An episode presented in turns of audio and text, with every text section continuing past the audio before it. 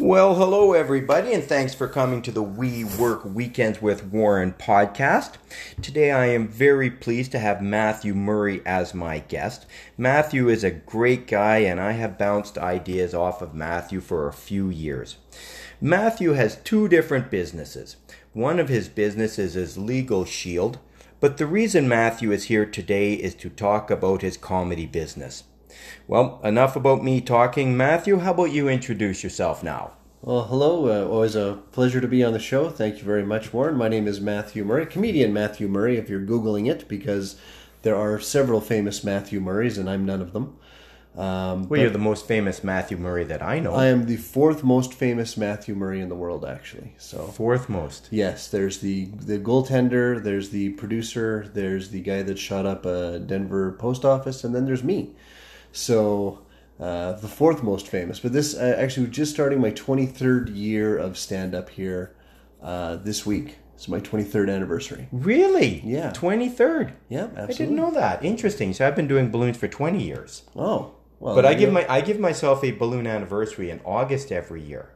Ah. So you give yourself a comedy comedy anniversary. Yeah, the first Tuesday in March 23 years ago was when I went to uh, an open mic con- well, open mic night. They were trying to promote a new Tuesday at Yuk Yuk's in Calgary, Alberta. So they did a bit of advertising for it uh, through January and February, and about a dozen of us showed up that night. The headliner gave a little 30 minute prep talk, and that was my first time. I mean, I'd been on stage many times before that, but as a full fledged, hey, I'm going to do this stand up comedy thing, it was uh, 23 years ago. Wow. So you're from Calgary? Yes, I'm from Calgary, so you can probably hear the accent a little bit. You know? Yeah, money, uh, oil, power. Uh, Excellent. But uh, yeah, uh, born and raised in Calgary. Uh, went to college in Fort McMurray for dramatic arts, and I realized I'm never going to be six foot two. I'm never going to have a chiseled jaw, so I'm never going to be a leading man. So I thought if I'm going to spend my entire performing career being the plucky sidekick or the villain, then I may as well get into comedy where I can do it myself and write it myself and be myself. And uh, that's how I ended up uh, at that open mic in Calgary. Excellent. And you got the bug, and obviously it's going well for you. Oh, uh, yeah. I mean, I would say I'm in the 1% now of people who can, you know, reasonably say they make a living off stand up comedy. I, uh, it's not my only job. I've got a four year old daughter at home, and to be a, a real full time stand up comic requires a tremendous amount of travel. So I pick and choose my dates as I please, and I'm mm-hmm. busy when the, the season is is ripe, and I'm quiet when I want to have time at home. So, uh, yeah, it's it's been a very a very rewarding career choice. The one thing I've often wondered about comics is you can go into some fabulous places and have fabulous crowds, and then you go into other places that nobody wants to listen to you at all. Yeah, uh, we hit them both. Uh, I've done uh, television shows. I've done halls of 2,000, 3,000 people here, TCU Place, opening for larger acts like, you know, uh, Philippe Gagnon and Gerry mm-hmm. Dee and mm. stuff, mm-hmm. uh, where it's, uh, you know, soft seat theater. And I've played to three and a half people in Fairview, Alberta, two of which are drug dealers, and the third one is there to buy from the other two drug dealers. Uh, you get the full range. Mm-hmm. And you you learn you have to cut your teeth in those poor gigs mm-hmm. to be worthy of the, the soft gigs. I've, I've seen comedians who've come up only playing the really soft, nice clubs, and they get eaten alive mm-hmm. playing the bar gigs. And likewise, I've seen guys that have been in the bar gig scene too long mm-hmm. and they can't take the edge off when it comes time to do a comedy club. Interesting. When when I my, my entertaining for those people that don't know, I am a full time balloon twister, and that mainly means dealing with children. It also means dealing with the adults, but mainly the children. So when I do a job. I like a lot of back and forth with the kids.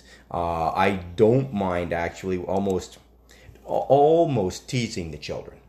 Uh, and and you have to learn how to cold read an audience almost. You have about two seconds to or one second to look at this child think okay this one i can tease this one i can't tease. Yeah. but as a comedian you have to cold read 40 people 50 people.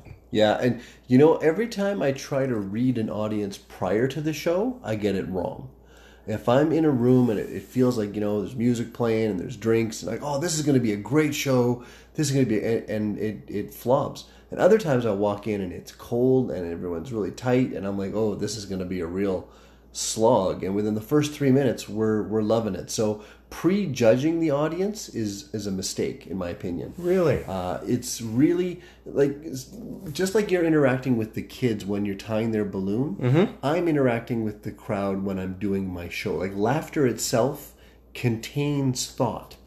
A, a, a stand-up comedian doing a show is a conversation Hmm. between the audience and the comedian. We're going back and forth. I'm just saying words, and they're either laughing or not laughing. So based on the amount of laughter, the tone of it, the the shape of the laugh, sort of gives me the other half of that conversation.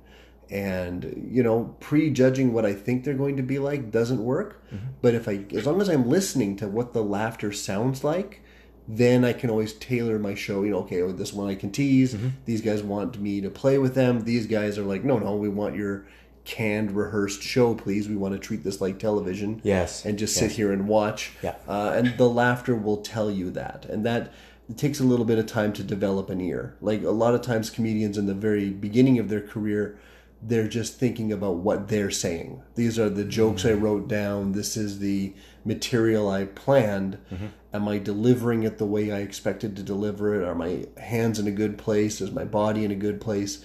And they're not listening yet. It takes a few years to get out of out of the the mode of just thinking of your half of the conversation mm-hmm. and starting to think about their half of the conversation. So, so that would be your advice to anybody getting into comedy is to really pay more attention to the crowd and their response. Yeah, and and tape yourself, record it because when you're in the moment, you you don't have enough mental capacity to be listening. You're still trying to remember your act, but when you go back and you and you know you can wa- I've had walked off stage and go, "Oh man, I crushed." And then I listen to the recording, I'm like, "Oh, here's like 90 seconds where there was no laugh." Okay. Uh, the, the the recording will be the the proof. And most recordings, even what we're recording right now, you can see a little sound wave in- indicator of how loud the uh, the volume is. So when you just visually look at the recording of your act, you can tell where the laughs are because that's where the the wave bar gets really wide. Like that's where they laugh. Okay. So if you if you look at your recording and it's it's just a real thin line of you talking, you didn't do very well. But if it's got lots and lots of, of, of blips Yeah. that show laughter, then you go, okay, actually, maybe I did do okay. And then when you go back and listen to it after the fact, then you can hear how you really did. So, do you prefer to just audio record or do you video record? Uh, video's even better. Um, uh, I don't like watching myself. Uh, I I've got hours and hours of video of my act that I've never watched. Really? I've probably got two and a half, like I, a whole hard drive, like 500 gigs of fully recorded shows that Yeah. I just can't bring myself to. To, to crack open and look at, but you have to. An audio recording is at least a little bit easier on you Mm-hmm. because then you you know you're trying to hear laughter. If you start watching yourself, you go, "Oh man, look at that! That terrible. That shirt looks bad." Yeah. So you should record yourself like uh, visually time to time, Okay. just to see what you're conveying on stage. Right. Uh, and if you do have a good video recording, um, watch it on mute. Because sometimes you'll see, wow, I, I don't move, my head doesn't move, or my you know. Okay, yeah. If you stop listening to it and you start seeing it, but don't don't beat yourself up about the video recordings. The audio recordings are more than enough to help you refine your act and, and develop your ear.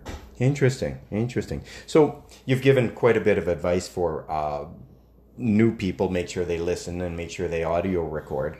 How about the business side of things? What would you? What advice could you give not just to comedians but almost any person, you know, individual business? Uh, it's for business advice. It really depends on your market.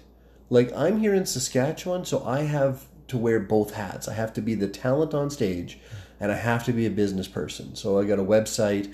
I've got interactive Google advertising. I've got quotes going out. Like I'm wearing, I'm doing two jobs. I'm selling the act, and then I'm being the act. If I were in Toronto or Vancouver, I could just pick up a talent agent or two and just worry about the show itself. So the business itself, uh, whatever advice I give would be kind of regional to Saskatchewan. The, Okay. the, the advice I would just say is, you know, be professional. Um, who you are off stage is just as important as who you are on stage.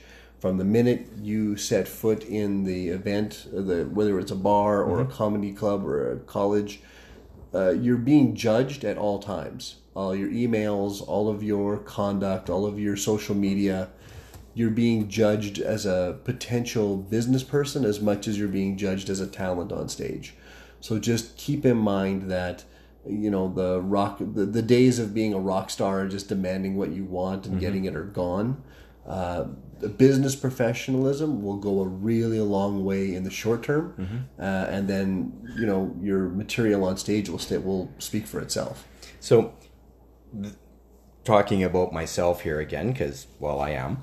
Um, I am often recognized in Saskatoon as the balloon man.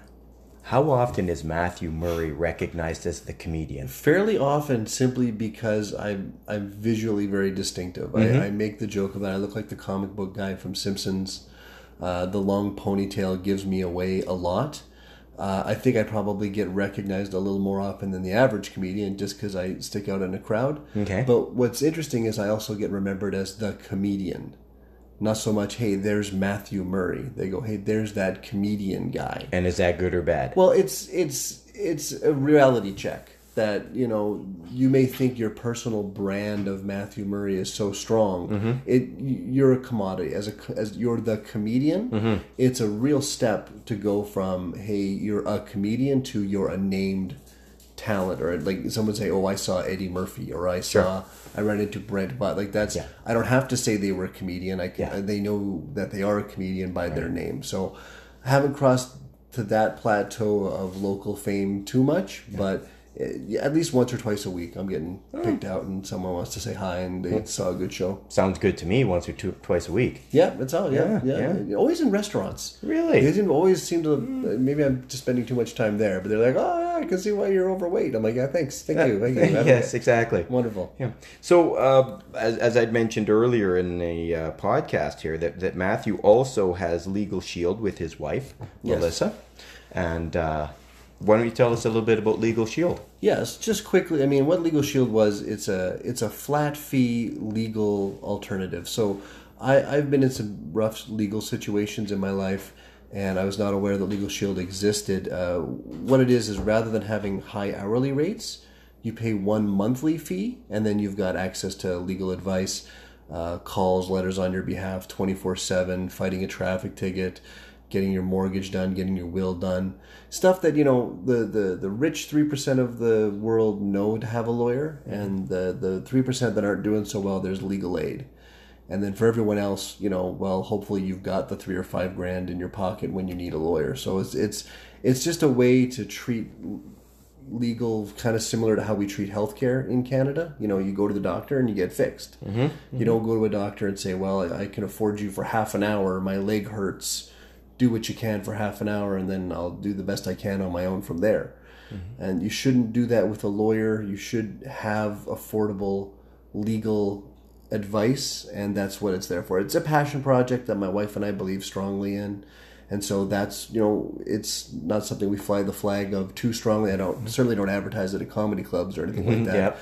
But people out there, someone listening to this is probably hasn't had their will done in three to five years, or they're contemplating a change in their personal situation, and maybe they're not doing it because they can't afford the four hundred bucks an hour it would take to talk to a lawyer. So Sure.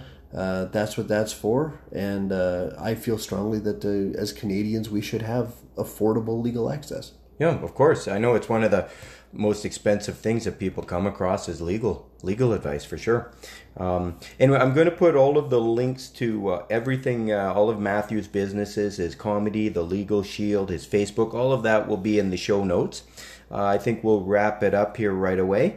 And um, so, anyway, anybody listening, if you want to be on this podcast, if you think somebody wants to, uh, a friend of yours should be on the podcast, please share it. Please like this, uh, post it onto whatever you want. It will be on every podcast that is currently available, at least as it becomes available. And uh, is there anything else you'd like to mention before we wrap this up, Matthew? No, thanks. If anyone's looking for a balloon twister, Warren is amazing. He has done balloons for my daughter several times. Uh, I'm kind of a celebrity at home because I know the balloon guy. So uh, it's like she's like, you know him? I'm like, oh yeah, I know. So uh, yeah, if you're looking for a balloon twister, Warren is uh, top shelf. Uh, always a pleasure to be working with you, and uh, yeah, thanks for the opportunity. Excellent. Well, thanks a lot, everybody. We will hopefully have another recording in approximately two weeks. We'll. That's the idea. Every two weeks, I'd like to post something. Anyway, thank you very much for listening, and everybody have a wonderful day. And bye for now.